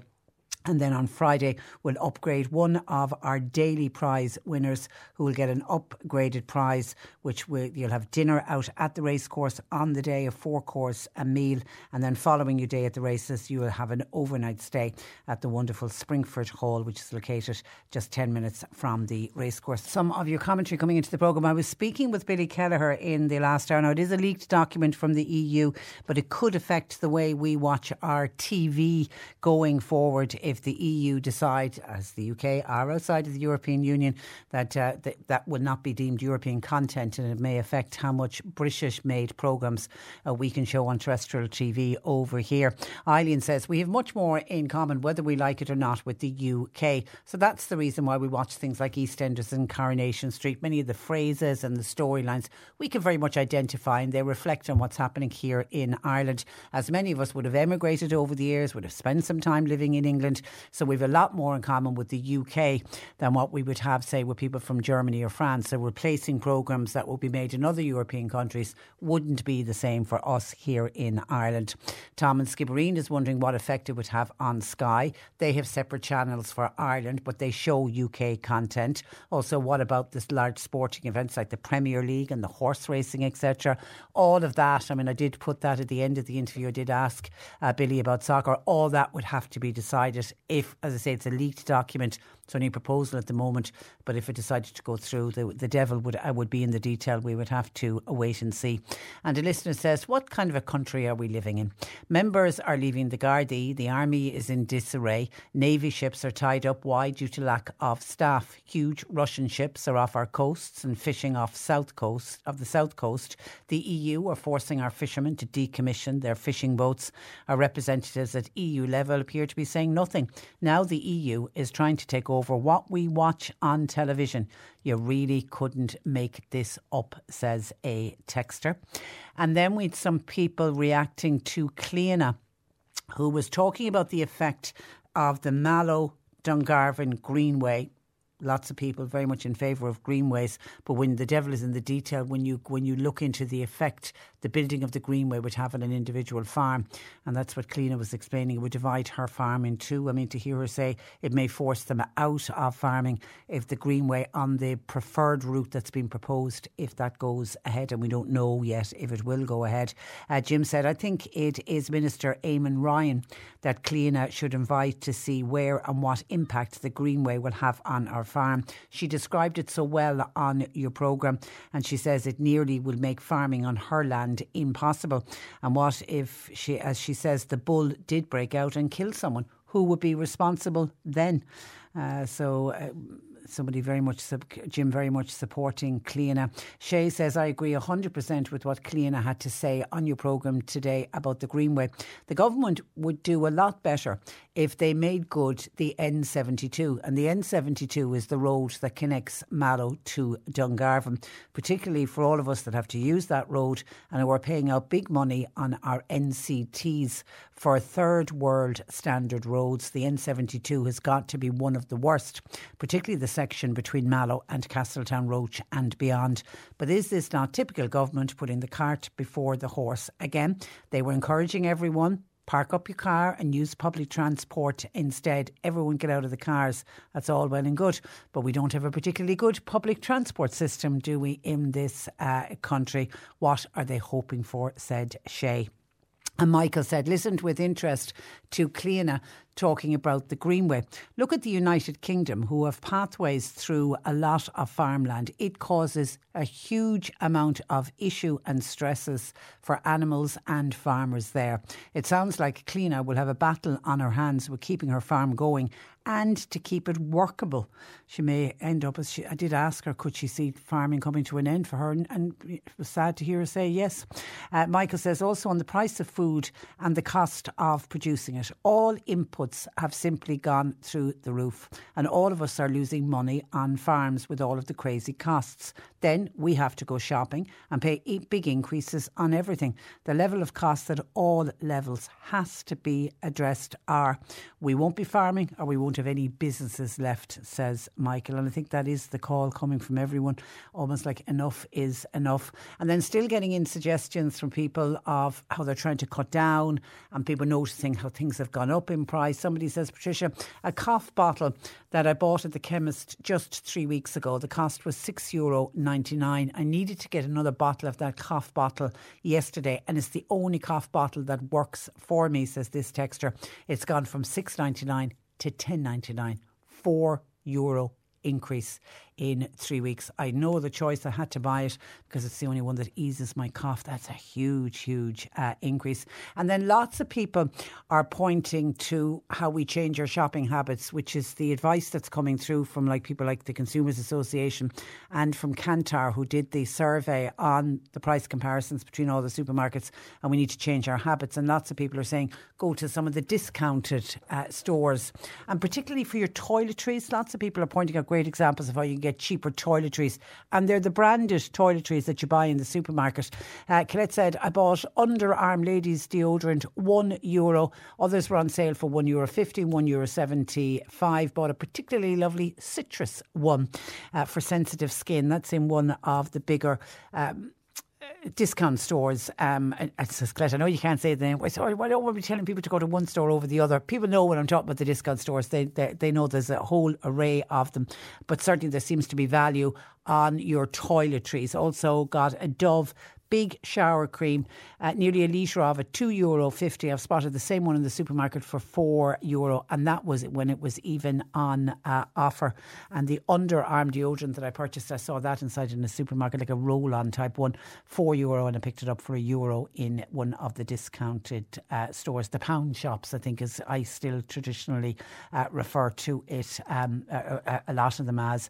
Somebody else saying the same, one seventy-five in a discount store, it was four euro inside in the supermarket. That's from Martina. Thank you for that, Martina. Fertiliser, fuel and seeds, Saint Mary, has all gone up for farmers. One should also look when you're going to buy cheaper items, cheaper biscuits, for example. Look at all the added ingredients that are in it. They may not be the healthiest choice, says Mary. So you've got to be careful when you're buying cheaper items. And someone else has a suggestion uh, that they've started watching Jamie's Meals for under a pound. It's a great way to stretch the food. Well worth looking at. I think it's on Channel four. I saw that the other day on T V. I must sit, sit down and watch it, but somebody has started watching it and getting good uh, tips. Jamie Oliver is always great at, at sharing cookery uh, tips and tips on how you can cut down. So he's got a programme at the moment called uh, Jamie's Meals for Under a Pound, and obviously it's very much targeted at the U K market because, as I said earlier, this cost of living crisis is not just happening here in this country, it's happening uh, right across uh, the world. And then Jim was on, kind of a bit tongue in cheek, uh, this was when the listener said that they haven't bought toilet paper in thirty years. Why? Because they got a bidet installed in their house. So uh, you get off the toilet, onto the bidet, clean your bits and bobs then, and you don't need to use any toilet paper. Jim says, when I heard that lady mention that she had a bidet in her house, it reminded me of an incident where I was once doing a renovation job for two sisters, and one went away for the weekend and the other sister had gone shopping for the bathroom wear, and she was asked what did she buy, and she said, oh, I bought a bidet. And the other sister said, it's a power hose that you would want, not a bidet. So maybe we should all start putting bidets into our new houses to spare on the cost of toilet paper, like your other listener has suggested. suggested, as the power hose might be a bit severe, says our Jim. Thank you, uh, Jim. And somebody else is agreeing with Willie. Willie joined us from Youghal saying that people need to go back to basics, and he reckons some people are wasting money in that we are shopping, we're not buying the right foods, and we need to go back to base, basics and start cooking from uh, scratch. Uh, Willie, um, this person says, one hundred percent agree with Willie. Working full-time, Patricia, is not an excuse to feed rubbish to your kids. Use a slow cooker. Batch cook. It's a sacrifice that has to be made when planning a family, and the more kids one, inev- one inevitably means more food and more expense. So we've got to go back to basics. Somebody agreeing very much with Willie. That is the way to uh, go. Now, before I announce our winner, because it's disappeared, let me do another one that came in earlier, and we got an answer on this. Somebody was on to us earlier to say, Patricia, is the Middleton Post Office moving to Market Green permanently, or is it just a temporary move? As I always thought the intention was that the Middleton Post Office would return to its previous location after the fire damage was repaired. So we said we'd check that all out, and we got onto An Post. And An Post tells that the post office in Middleton moved on Friday last. The post office in Middleton was located at a temporary pre- premises on Main Street, and that was following the um, horrific fire that they had a number of years ago. But on Monday, An Post opened a brand new post office in Market Green Shopping Centre. We're told it's a fantastic new office for An Post customers, and the, the postmaster, uh, Jesse Moran, at the helm. So yes, it's a permanent location. Brand new post office has been built by An Post, and the new uh, the new location for it is Market Green Shopping Centre. So yes, they're not returning to the old location. They opted to go for new premises instead. And do I have our winner? I do. OK, we played this. And they're off. And there are lots of you want to go racing, judging by the reaction that we got in there. And you can stop texting, because we have selected our winner for today, and a winner of a pair of tickets to go racing on Easter Sunday, winging its way to Kate O'Sullivan in Glengariff. Congratulations to you, Kate O'Sullivan in Glengariff. And remember, Kate, Easter Sunday is Ladies' Day if you would like to dress up.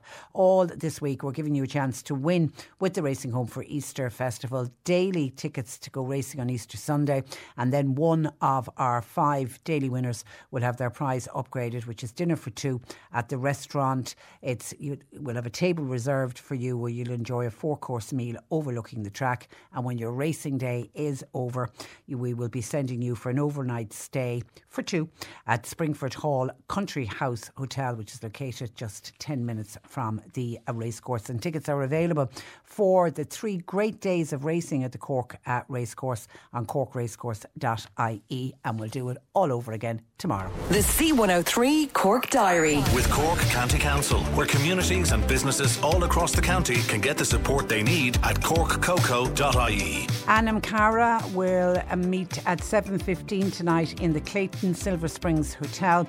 Now, Anam Cara welcome all bereaved parents from the Cork area and surrounding areas, regardless of your child's age or the circumstances of the death. More information, you can call oh eight five, two eight eight, eight eight eight, or you can email info at anamcara dot I E.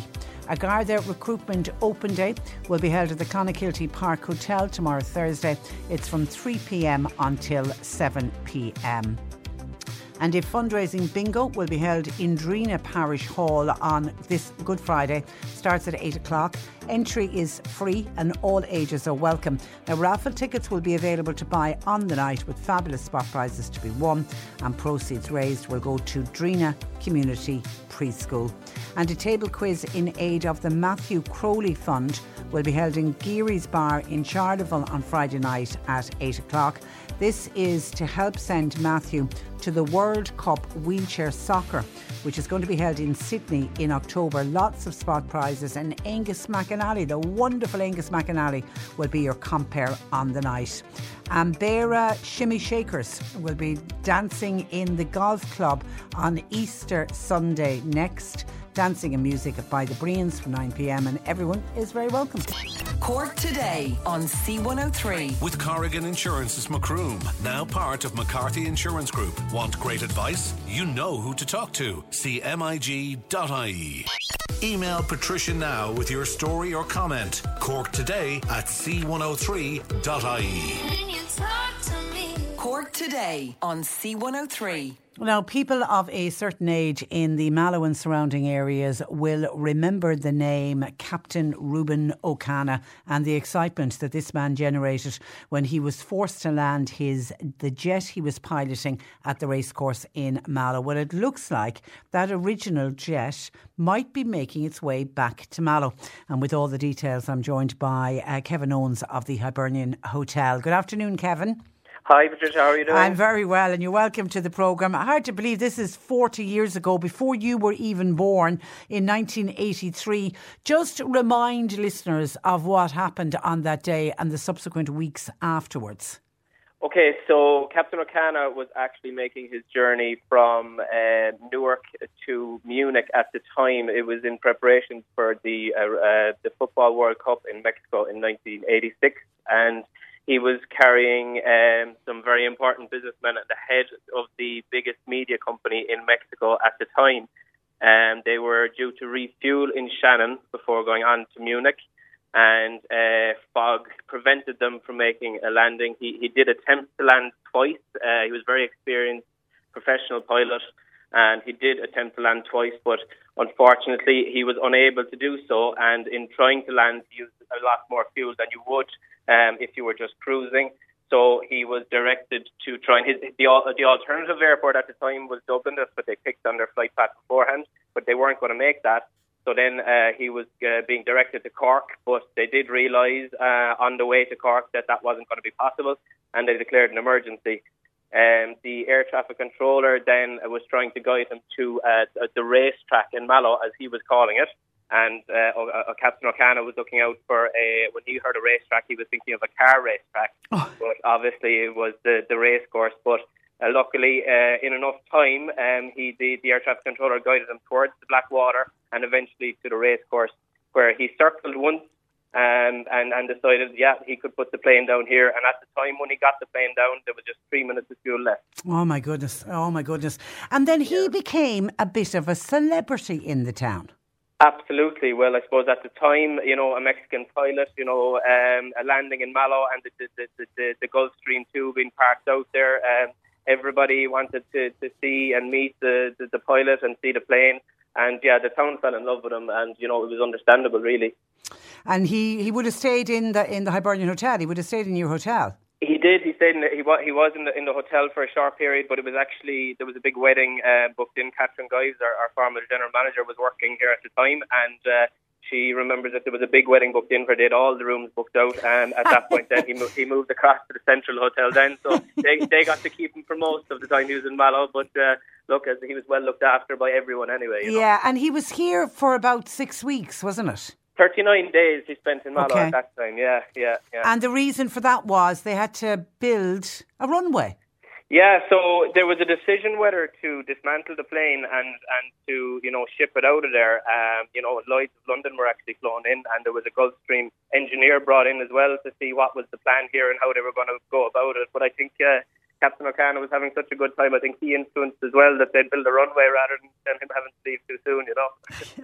And I know he, he passed away not, not not that long ago. It was a couple of years ago, wasn't it? two thousand nine, unfortunately. It was two thousand nine, yeah. yeah. Because yeah, yeah. I remember over the years I would have got letters or, uh, and then eventually went to emails from um, that he would, because his English wasn't great, he would uh, dictate letters, and because he never forgot Mallow.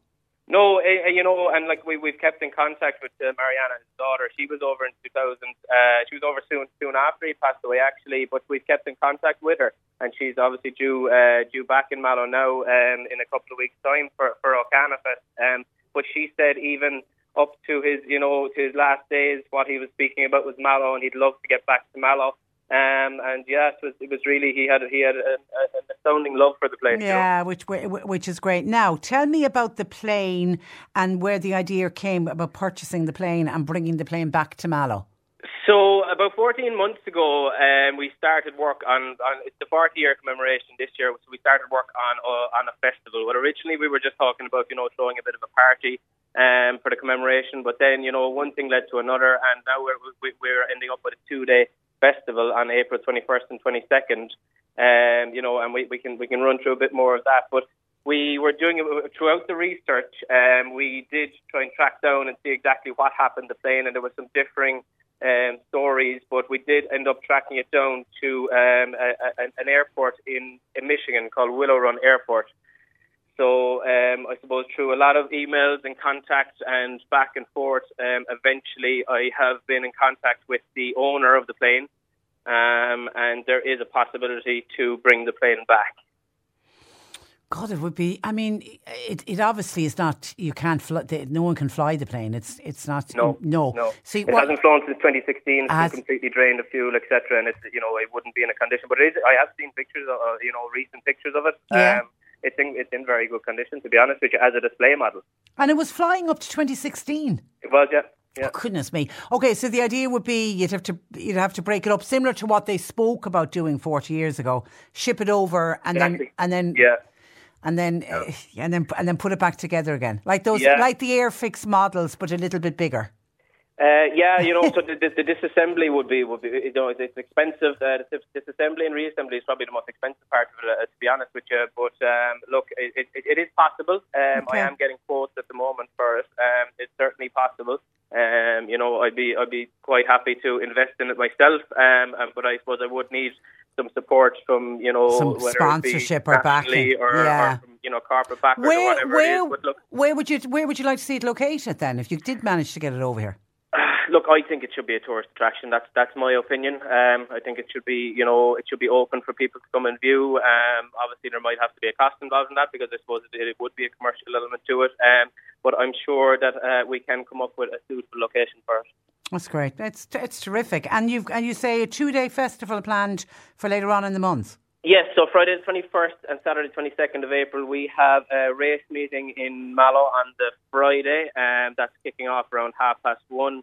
Um, we have a seven race card, and then we actually have Captain O'Connell's ashes being spread at the racecourse by his uh, family. We've over thirty of his family members um, arriving from Mexico and Spain, and they are actually going to spread his ashes at the racecourse. Ah. As Mariana mentioned, one of his one of his dying wishes was to return to Mallow, so she said she's in in one sense that, that is that's going to come true for him, you know. Oh, that's really sweet, isn't it? Yeah, absolutely. Then after that, we have some performances by Centre Stage Mallow and uh, M D Mexican Dance Ireland, and after that, we are going to have an aerobatic air display over the racecourse, um, which I think will appeal to all age groups, and then the the day will be finished by San Patricio Mariachi Band before we all come back into the town for some, you know, festivities, some fancy dress, and um, some Mexican food, et cetera. And some, you know, it'll just be that'll be a fantastic uh, day for everyone. Yeah, God, and it's and it's very much in keeping with Captain O'Kane, the fact that you've got the the aerobatic uh, show and the whole Mexican theme. I like that. Absolutely, yeah. Things are kicking off. Then again, on the Saturday, we have a um, we have a workshop for kids happening in O'Kane's bar and restaurant from twelve. Um, and then we have the Saint Mary's and Patrician Academy have been involved in art and engineering projects um, in relation to this. So they are going to be unveiled, and uh, winners will be chosen. That was kindly sponsored by Cork Airport. Um, and that was, that's from twelve on the Saturday. We've got actually model airplane display in the garden in the hotel. We've got drone racing down the town park. Uh, that was kindly sponsored by McDonald's. Um, And we do have a showing of the of, of the film that was, was taken at the time by local enthusiasts. Um, that will be on in the Hibernian Hotel function room. Um, we have we actually have an unveiling of the plaque down on the, on the Mallow Library, which has been donated by the Mexican Embassy. So the ambassador, the Mexican ambassador, will be there to to, to unveil that. Um, uh, look, there's there's an awful lot more to it, um, and I'd like I just encourage people to have a look online at our full schedule and, and just see uh, what appeals to them, and hopefully get involved over the weekend. And okay. I would like to thank, thank all our sponsors so far: Cork County Council, Cork Racecourse, Pure Cork, Mallow Chamber, Fáilte Ireland, Cork Airport, uh, the list goes on, McDonald's, Heineken, I could keep going, but again, there's a list of that online. All right, listen, well done, you're a great salesman at the same time, and that's what it's all about. Listen, Kevin, pleasure talking to you, good luck, keep, a, keep in contact with us uh, with any update on, on the Gulf Stream, but good luck with the, the weekend, and I think it's just lovely that the O'Kane family are coming over, and that uh, Captain O'Kane will very much be remembered with the scattering of his ashes. Listen, thank you for that, and thanks for joining us. Excellent, thank you very much. Good Patricia. Morning thanks to you, bye-bye. That is uh, Kevin Owens, who joins us from the Hibernian Hotel. You're listening to C one oh three's Cork Today podcast. Phone and text lines are currently closed. OK, just before we go gardening with Peter Dowdall, a couple of your texts just to keep up to date on those, and calls coming in. John in Cove said uh, people are looking, this is to do with Billy Kelleher being on, uh, talking about we could lose some of the programmes that we watch, the U K programmes that we watch on our, the Irish terrestrial uh, channels. Uh, John says people are looking at this as our politicians have sold Ireland off to Germany. Uh, by the way, the E U now are taking over our riches like our fishes, our fisheries. We've already lost our sugar beet, et cetera. And now they want to take the T V shows from our Irish T V channels, the one we love to watch. For those that say the E U is good for Ireland, Ireland has also been very good to the E U. Let us not forget that. And someone else says it would be ludicrous if Ireland could not show British T V shows on our channels. I have European friends, but have to remind them annually about Saint Patrick's Day. Not so with my British friends, because the British celebrate it with their own national day. Saint George's Day doesn't get a look in. In short, people in the U K are more aware of our national holiday than they are their own. Like it or not, culturally, the Irish and British, as well as Americans, Australians and Can- Canadians, we're all interconnected because we've got so many relations in each of these countries. We share a similar sense of humour and we like many of the same television programmes. The E U needs to stop micromanaging our lives. Frankly, there are much more important issues on which the E U could and should uh, focus. Uh, well said. Thank you for that. oh eight one eight, one oh three, one oh three. And a final one in from Christy in Temple Glanton. This is to do with prices. Hi, Patricia. I haven't been in touch with you for a while, but since I hear you talking about exorbitantly high rising prices, going to throw in my tuppence halfpenny worth. One item that has jumped enormously in the past year is water softening salt. A year ago, a twenty-five kilogram bag of water softening salt would set you back eight euro fifty. This has gradually increased in price, but in the past week it is jumped up to between seventeen and nineteen euro, depending on where you purchase it. How on earth could it have increased by this month? What is the justification for this? Some people may have to use between three and four bags of this water softening soap a month. Imagine that, going from eight euro fifty to nineteen euro in twelve months. Seems absolutely incredible. C one oh three Gardening with the Mallow Home and Garden Festival, May twenty-sixth to twenty-eighth at Cork Racecourse, Mallow. It's too big to miss.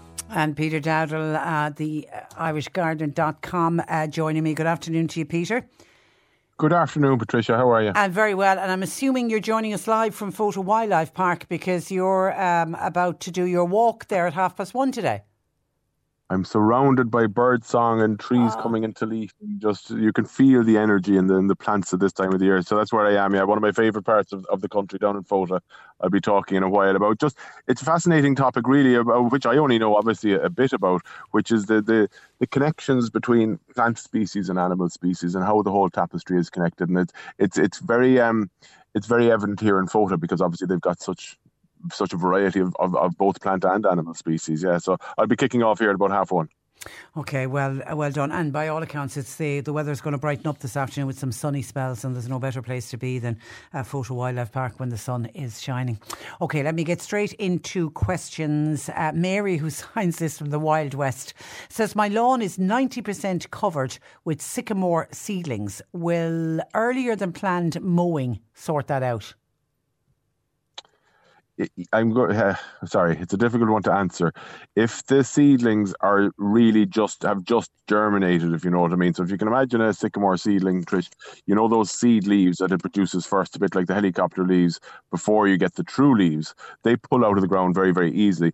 So, but if they're only at that stage and you mow them, then yes, that should sort out the problem. However, if the seedlings are more advanced, so let's say if they're last year's seedlings and and they're actually little plants at this stage, then no, mowing is just pruning at that stage. Um, so if they're just just recently germinated, I would think mowing would. Hopefully that's the situation, uh, in which case mowing should sort it out, I think, yes. Okay, Margaret has a cherry blossom tree that she said has got very big. It's up against a railing, but she said there is a shooting coming from ground level. Is it possible that that shooting will mature if I leave it, or is it just a sucker? It's about three feet high. Well, it's yes to both. Yes, yes, it is a sucker, um, but yes, it will also mature if you leave it. So the, the cherry tree, without getting too far into the, the technical detail of it, that cherry tree that she's admiring is most likely a graft. So it's a particular white flowering or, or pink flowering variety, which was grafted onto the, the common Prunus avium, probably. Um, and what you're, which is our wild cherry. So what you're seeing now is is rootstock growth coming from down low. Uh, and as I say, if left, yes, it will mature, but it'll probably mature at the expense of the other variety, if you know what I mean. So if you want to keep the other variety, I would just prune off the sucker. Okay, Anne is in Blarney and she's looking for advice on how to remove weeds from the curb patio. Uh, she she is wondering about a solution of vinegar, washing up liquid and salt, and how much to mix together. Vinegar and salt will both work on the principle of exosmosis, so that they will dry out the root system and kill the weeds. They're not environmentally sound, though. Just because they're organic doesn't necessarily mean that something is is is is okay. I'm not too worried about using salt or vinegar, for that matter, on um on a paved paving situation. But I would be, uh, I wouldn't dream of using near near plants or near beds. Uh, washing up liquid is just what washing up liquid does. If it's put into a mixture, is it doesn't kill or do anything like that. It just helps the the the solution stick to the foliage of whatever you're you're putting it onto. So that can be quite handy. Um, you wouldn't need vinegar and salt. You would just need uh, a bit of salt or a bit of a vinegar. So an awful lot of the organic weed killers that you see marketed now, and probably all of them nearly, are based on a thing called pelargonic acid or else acetic acid, which is, of course, vinegar. Uh, it's horticultural grade vinegar, so it's cheaper than the food grade. Um, long-winded answer to your question. Either one will work. I don't think you need to put on the washing up liquid. Um The, the the rate I would actually get one from a from a garden centre, because that'll be ready mixed for you. Okay, somebody's got a problem with a lot of moss on their lawn and is wondering, is it okay to put down lawn gold after a cut, or will it blacken the lawn? No, it is okay to do it, and no, it won't blacken the lawn. Lawn gold doesn't. Be, the ones that blacken the moss are based on sulphate of iron. The sulphate of iron will, will kill off moss, but uh, but turn it black. And the problem there is, uh, as we've discussed before, if you put down sulphate of iron, you're creating an acidic soil condition, which is ideal for moss to come back because they like acidic soil. Whereas with the lawn gold, what you're doing is you're creating an alkaline soil. You're you're you're you're increasing the level of the pH in the soil, which moss can't tolerate, and then it just kind of turns to dust. It just disintegrates, really, so you're not left with black moss. So no, it won't go black, and yes, you can do it straight after a cut. And staying on the moss, Eileen has gone to the great effort of scarifying her lawns this week. Well done, Eileen. And she said she's taken up a significant amount of moss from both lawns by scarifying. She now wants to know, what does she need to feed her lawn with to try to restore it, and when does she do it? Because obviously after scarifying, that lawn isn't going to look too good. No, the lawn will look terrible. Now, depending on how much, how sparse it is, it may well just go green up itself. You may not need that much feeding, but I would normally recommend a feed to a lawn, and I would use the, the lawn gold that we were just talking about. Um, it's an environmentally sound product, and it's it's a well thought out product because it's increasing the pH of the soil. It's, it's to use their own marketing speak, if you like, the best prevention for moss and weeds in a lawn is healthy grass. So by by ensuring, by increasing the pH and by cr- delivering the correct nutrient mix to the root zone at each specific time of the year, you're leading to healthy grass, uh, which will hopefully prevent weed growth and moss growth. So yes, you can use lawn gold now, and that is the one I would use. But lawn gold is broken into two or three different types, so do go for the spring one now, which I think think, but double double checking your garden centre. But I'm fairly sure it's Lawn Gold Classic is the one we use for spring. Okay, Noreen, who is listening to us in Newport in South Wales, and she got her photograph in early enough so we could send it on to Peter before we started uh, the piece. Uh, she sent in a photograph of a bay tree. She said, I've got a bay tree which has grown, which looks like another tree in the middle of the plant.